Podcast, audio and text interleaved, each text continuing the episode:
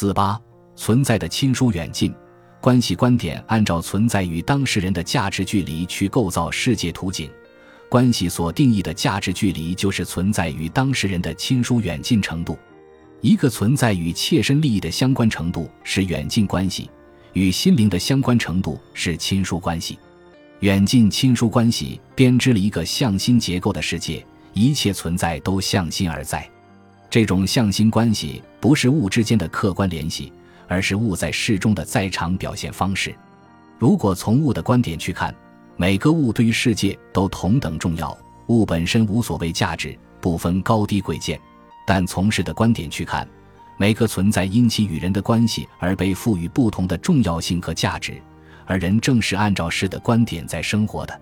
存在的向心关系尽管不是客观联系，却同样是真实事态。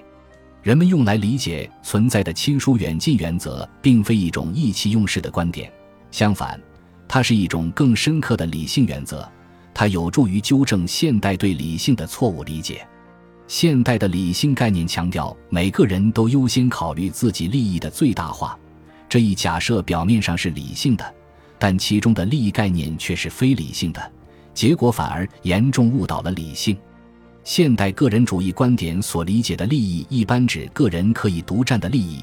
往往轻视对个人同样有利甚至更有利的无法独占的共享利益，至少是默认独占利益优于共享利益。对利益的这种理解是非理性的，它是一种自绝于他人的孤家寡人非理性。以非理性的利益概念去指导理性选择，结果难免是非理性的。人人追求最大利益，这没有错，但现代理论把利益的项目搞错了。较大利益优于较小利益，这个判断是理性的；可是独占利益优于共享利益，这个判断就不是理性的了。因为人们可能获得的最大利益未必是可以独占的利益。事实上，每个人可指望获得的大多数最大利益都属于无法独占而只能存在于相互关系之中的共享利益。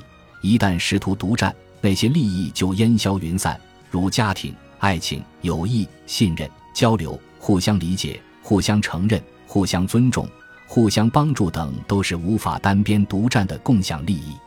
可见，利益不能理解为独占利益，而应该理解为可及利益。这样，什么是利益就比较清楚了。因此，利益最大化的追求应该重新定义为追求自己可及的最大利益，这才是符合理性精神的选择。